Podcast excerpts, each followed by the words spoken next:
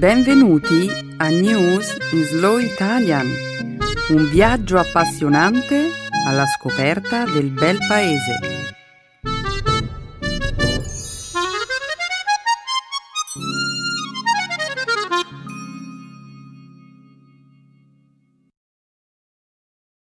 Oggi è giovedì 16 giugno 2016. Benvenuti a una nuova puntata di News in Slow Italian. Ciao Benedetta, un saluto a tutti i nostri ascoltatori. Prima di iniziare il programma di oggi, Stefano, io vorrei presentare le mie condoglianze alle famiglie delle vittime dell'insensata tragedia che ha avuto luogo ad Orlando, in Florida, la scorsa domenica. Hai ragione. Insensata è l'unica parola che possiamo associare a quest'atto. Anch'io desidero esprimere le mie condoglianze e quelle di tutti noi qui a News in Slow Italian. Sì, certo, Stefano. Ora presentiamo la puntata di questa settimana. Nella prima parte del nostro programma, oggi parleremo della tragedia che la scorsa domenica ha avuto luogo in un locale notturno di Orlando, in Florida. Commenteremo poi le violenze scoppiate al campionato europeo di calcio 2016. Più avanti ci occuperemo di una rivoluzionaria scoperta realizzata in Cambogia, dove un gruppo di archeologi ha localizzato una serie di città medievali abbandonate. Per concludere la puntata di oggi, infine, parleremo del vincitore emerso dalla cerimonia di premiazione della settantesima edizione dei Tony Awards, che si è svolta la scorsa domenica a New York, il musical di Broadway Hamilton. Benissimo, Benedetta. La seconda parte del programma sarà dedicata, come sempre, alla cultura e alla lingua italiana. Nel segmento grammaticale ospiteremo un'introduzione al tempo futuro. Infine, concluderemo la puntata di oggi con una nuova espressione idiomatica. Non avere il becco di un quattrino.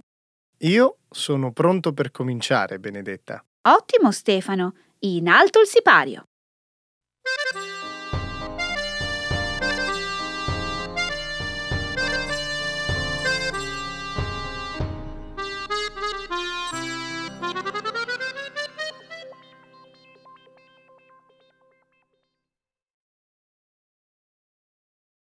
Gli Stati Uniti, sconvolti dalla più grave strage legata alle armi da fuoco della loro storia recente.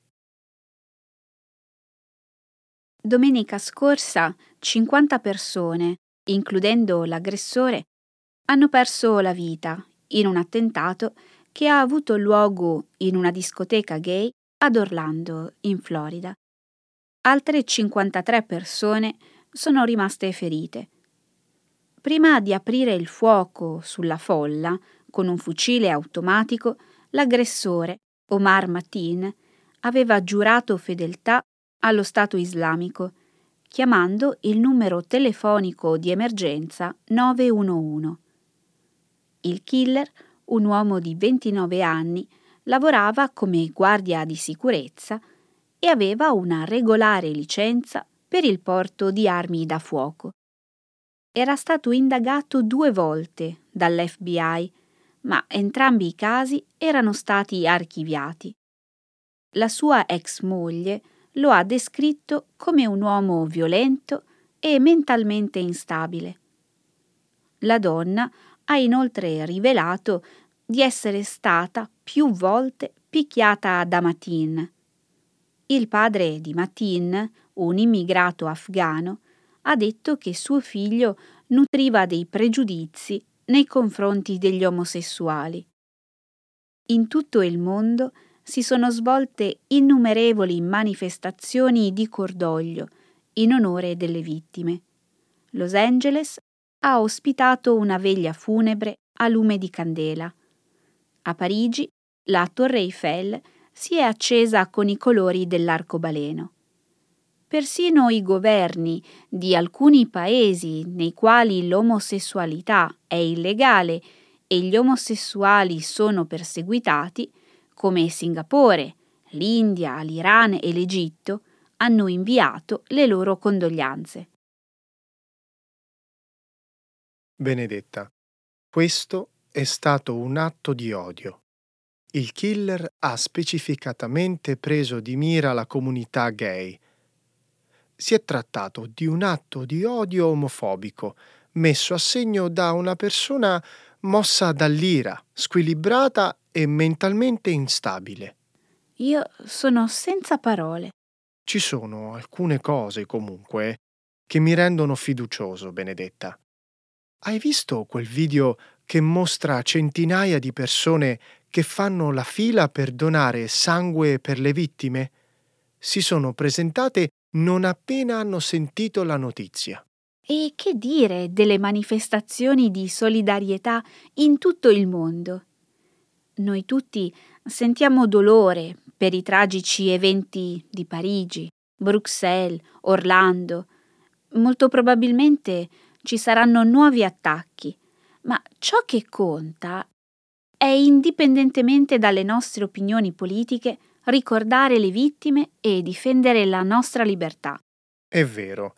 Sono sicuro che nel prossimo futuro ci sarà un dibattito sulla necessità di introdurre leggi più severe sulle armi, un maggiore coordinamento a livello di intelligence, una maggiore integrazione della comunità musulmana, ma ora tutti insieme dobbiamo ricordare le vittime e rifiutare il terrore.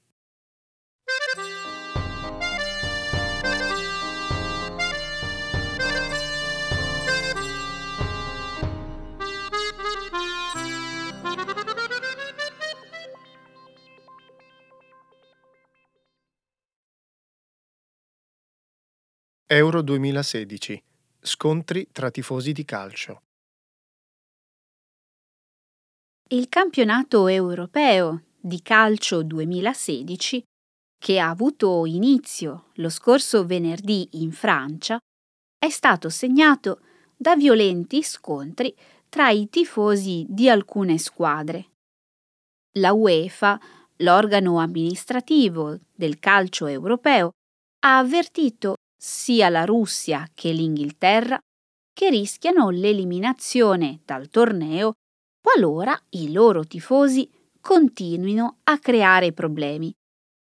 A Marsiglia, lo scorso sabato, numerosi tifosi inglesi sono rimasti coinvolti in una serie di incidenti con i tifosi locali e la polizia, prima della partita che ha segnato un pareggio per uno a uno tra Inghilterra e Russia. Di fatto, prima della partita, circa 150 russi, altamente organizzati, hanno attaccato i tifosi inglesi, ferendo molte persone in modo grave.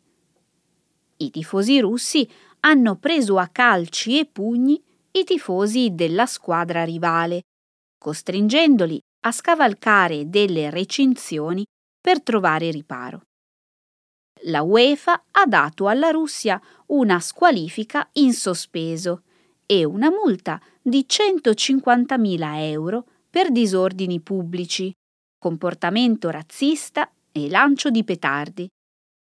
Anche l'Inghilterra è stata minacciata di squalifica, ma non è stata formalmente incriminata sei tifosi inglesi sono stati fermati lo scorso lunedì per aver avuto un ruolo nei disordini, mentre 43 tifosi russi rischiano di essere incriminati o espulsi dal paese. Ieri la Russia ha perso contro la Slovacchia, eppure non c'è stata molta agitazione all'interno dello stadio. Io credo che i tifosi russi siano ormai consapevoli delle conseguenze delle loro azioni. Tu pensi davvero che d'ora in poi si comporteranno bene? Ricordi che cosa è accaduto durante l'Euro 2012? Cosa? La Russia è stata punita ben tre volte per il comportamento dei suoi tifosi. Stefano, che cosa stai cercando di dire? Stai dicendo che i tifosi russi hanno una spiccata tendenza ad essere violenti? Una spiccata tendenza ad essere violenti? Mm, per i russi il calcio è una questione di orgoglio nazionale si identificano con la squadra nazionale e per loro vittorie e sconfitte rappresentano un'estensione delle loro ambizioni. La tua analisi comunque non riguarda tutti i tifosi russi, vero? No? Beh, eh, spero di no. Non si potrebbe forse dire la stessa cosa anche a proposito degli altri tifosi? Gli inglesi, per esempio. I tifosi inglesi sono famosi per la loro passione per le bevute di prima mattina e per i danni che provocano ai locali commerciali. Soltanto due giorni fa, ad esempio, alcuni gruppi di tifosi inglesi cantavano entusiasticamente degli slogan antitedeschi nell'intento di avviare una rissa. Ok, capisco quello che vuoi dire. E sembra che molte persone abbiano dimenticato che il proposito del campionato è quello di vedere la propria squadra nazionale giocare a calcio.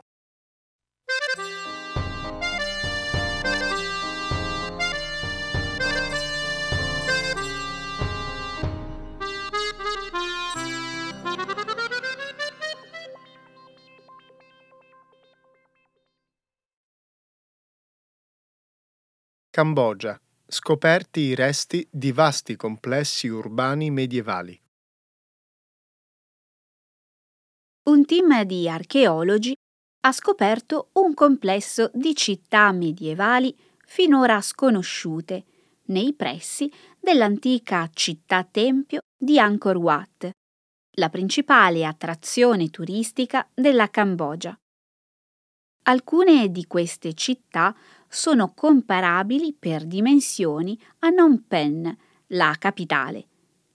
Secondo gli esperti, nel momento di massimo splendore, nel XII secolo, formavano collettivamente il più grande impero esistente sulla Terra. L'archeologo australiano che ha condotto lo studio, Damian Evans, ha pubblicato gli esiti della ricerca nel Journal of Archaeological Science lo scorso lunedì. Gli archeologi che hanno partecipato al progetto hanno inoltre illustrato la loro rivoluzionaria scoperta alla Royal Geographic Society di Londra.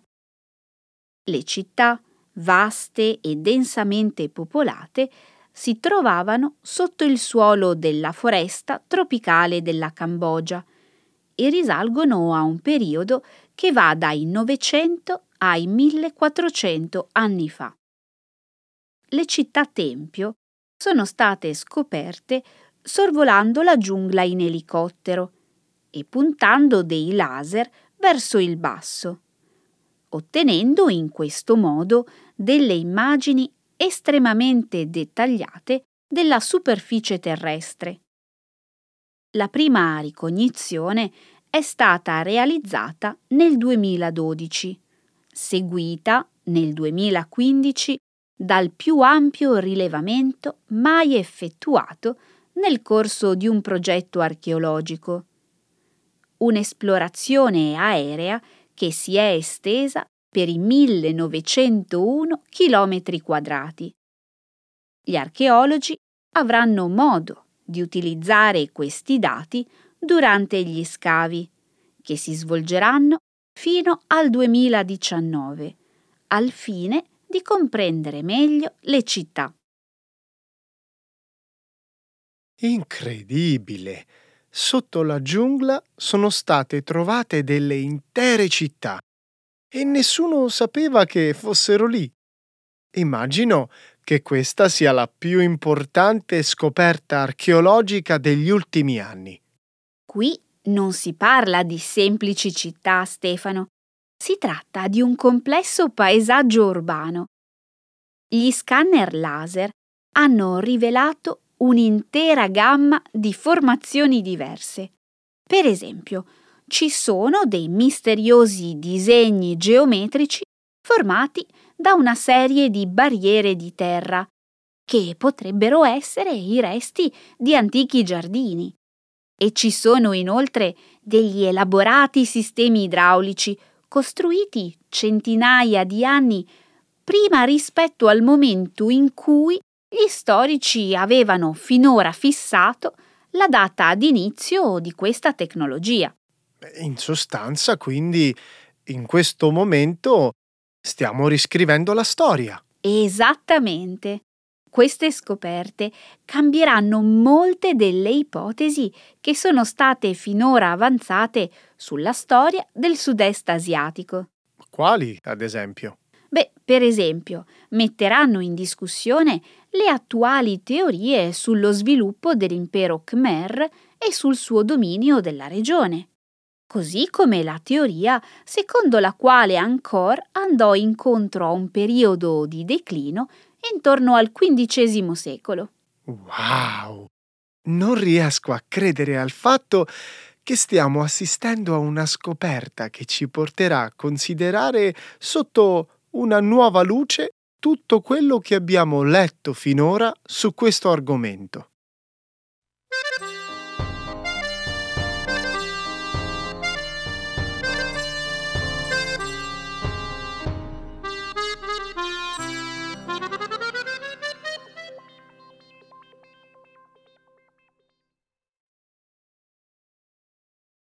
Hamilton trionfa ai Tony Awards. Il musical di Broadway Hamilton ha dominato i Tony Awards la scorsa domenica sera a New York, conquistando ben 11 premi. Lo spettacolo aveva ricevuto 16 nomination, un record nella storia di Broadway.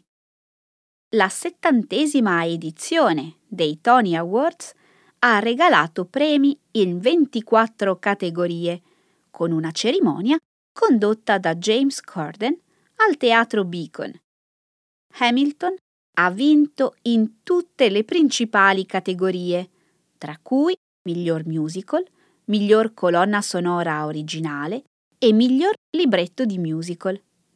In questi ultimi mesi Hamilton ha inoltre collezionato numerosi altri riconoscimenti. Lo spettacolo è un musical ispirato alla vita di Alexander Hamilton, il primo segretario del Tesoro della storia degli Stati Uniti, che fonde hip hop, RB, Britpop e altri generi musicali. Dopo aver debuttato off-Broadway al Public Theatre nel febbraio 2015, Hamilton si è poi trasferito a Broadway nell'agosto del 2015, ricevendo il plauso della critica e un successo commerciale senza precedenti. Per un solo premio, Hamilton non è riuscito ad eguagliare l'attuale detentore del record, The Producers, che nel 2001 vinse 12 Tony Awards. Non ti preoccupare, Stefano. Lo show ha comunque avuto un successo senza precedenti. Di fatto, la popolarità di Hamilton ha contribuito a fare della cerimonia televisiva di consegna dei premi un grande successo. La cerimonia ha avuto lo share di pubblico più alto in assoluto dal 2001 con un incremento del 35% rispetto all'anno precedente. Sembra proprio che tutto ciò che Hamilton tocca si trasformi in oro. Assolutamente. Pensa che in questo momento tutti i biglietti sono esauriti fino a gennaio 2017. Beh, mi sembra logico. Chi non vorrebbe vedere Thomas Jefferson, George Washington e tutti i padri fondatori mentre rappano e ballano. Beh, non so se questo sia esattamente il tema dello spettacolo, ma lo show è sicuramente un successone. E ora i produttori stanno aumentando il costo dei biglietti premium da 475 a 849 dollari. Wow, quasi mille dollari per un biglietto. Non dubito che Hamilton sia una produzione spettacolare, ma andiamo.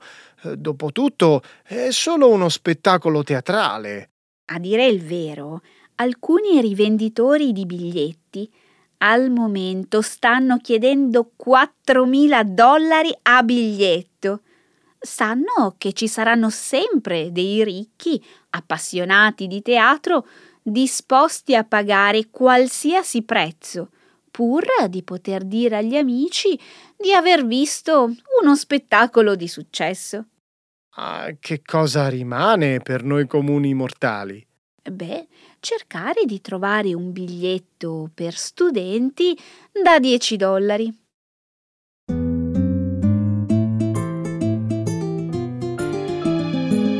Adesso la grammatica. Per capire le regole di una lingua poetica.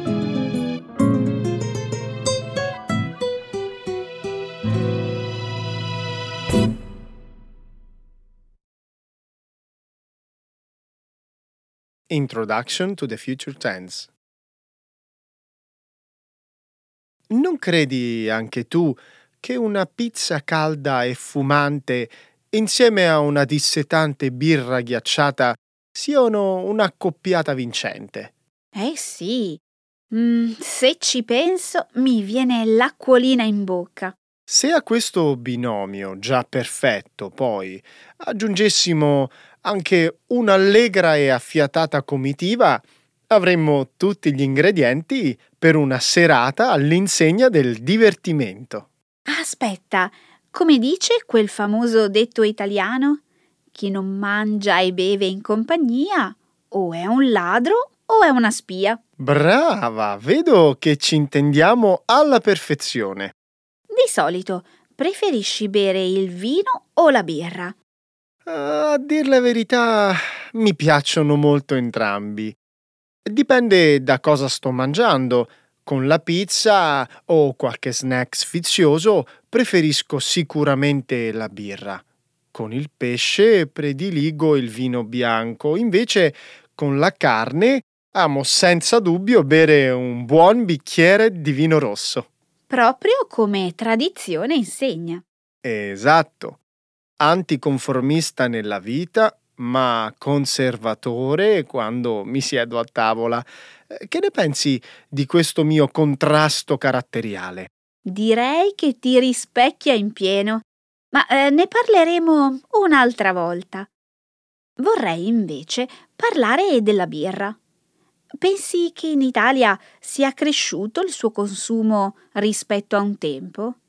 Io so che negli anni 50 e 60 la birra era considerata una bevanda di nicchia. È vero. All'epoca la birra aveva pochi estimatori perché era considerata, rispetto al vino, un'alternativa meno pregiata, con poco sapore e a basso contenuto di alcol. Mi sembra che adesso le opinioni siano un po' cambiate. Altro che Pensa che in quegli anni soltanto il 5% degli italiani consumava birra. Oggi più dell'80% la beve. Che cambiamento! A un italiano su quattro, però, la birra continua a non piacere. Esatto. Se farai bene i calcoli, ti accorgerai che nel bel paese questa bevanda non piace al 20% della popolazione. L'Italia, infatti, è all'ultimo posto in Europa per consumo di birra. È facile accorgersi che nella nostra penisola il consumo di birra non è paragonabile a quello di altri paesi. Basta viaggiare un po' per capirlo. Verissimo.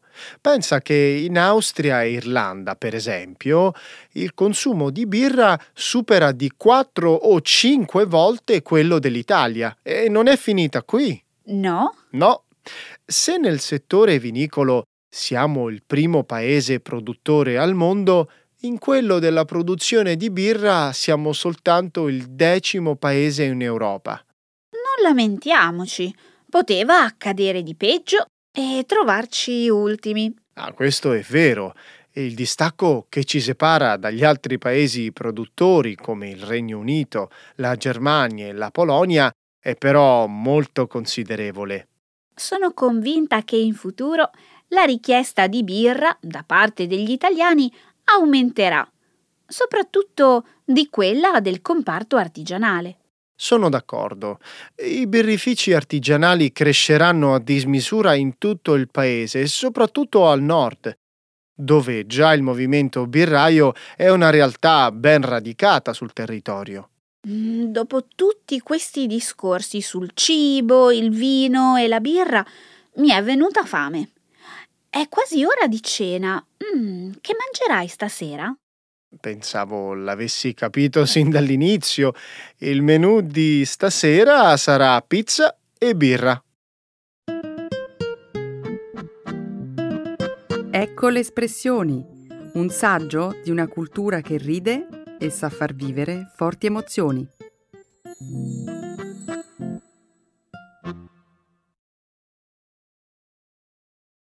Non avere il becco di un quattrino.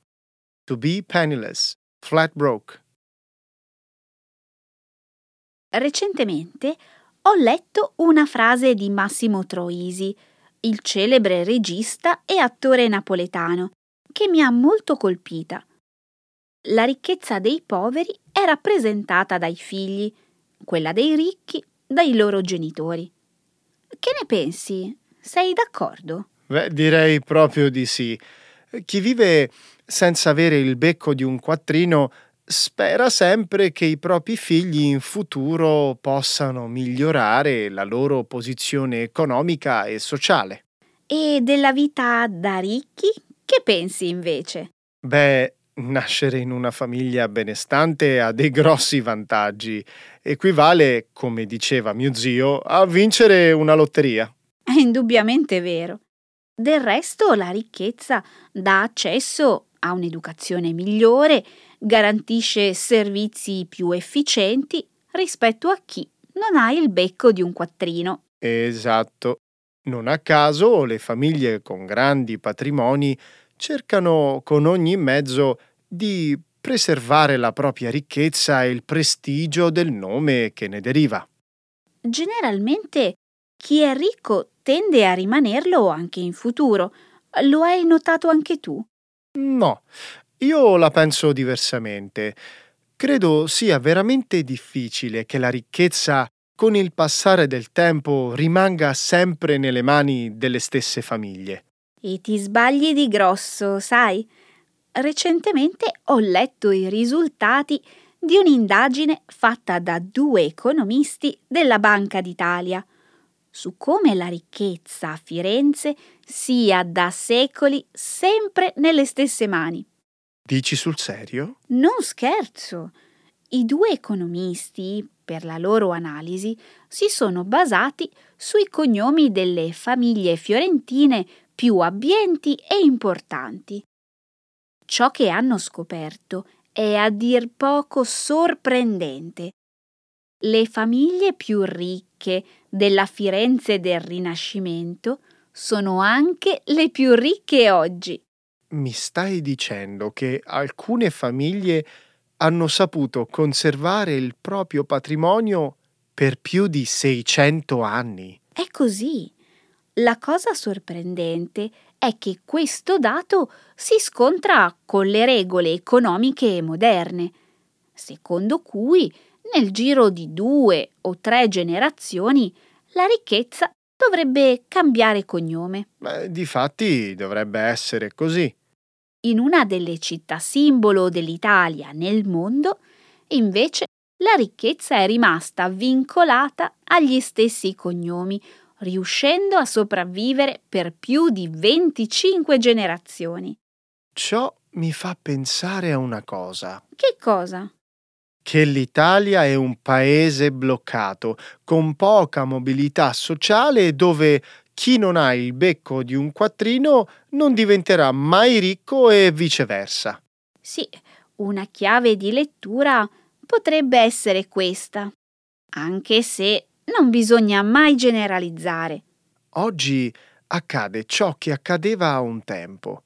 I figli di notai e farmacisti, una volta cresciuti, anche loro, come i genitori, saranno notai e farmacisti. Questo è vero.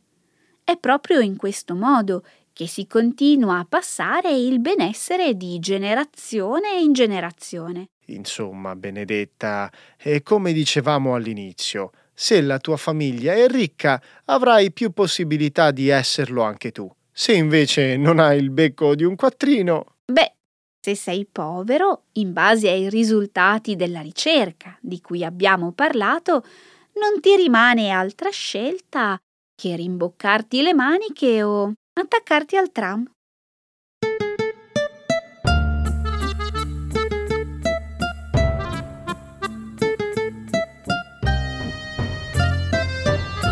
Il nostro tempo è finito, Stefano, ma prima di andare via credo che dovremmo dire ancora qualcosa in merito agli episodi di Orlando. Eh sì, è il caso forse ancora una volta di stringerci al, alle condoglianze del mondo per questa grossa perdita. Sì, ci uniamo anche noi e porgiamo le nostre più sentite condoglianze, però diamo anche appuntamento alla prossima settimana ai nostri ascoltatori. Alla prossima settimana, ciao a tutti! Ciao!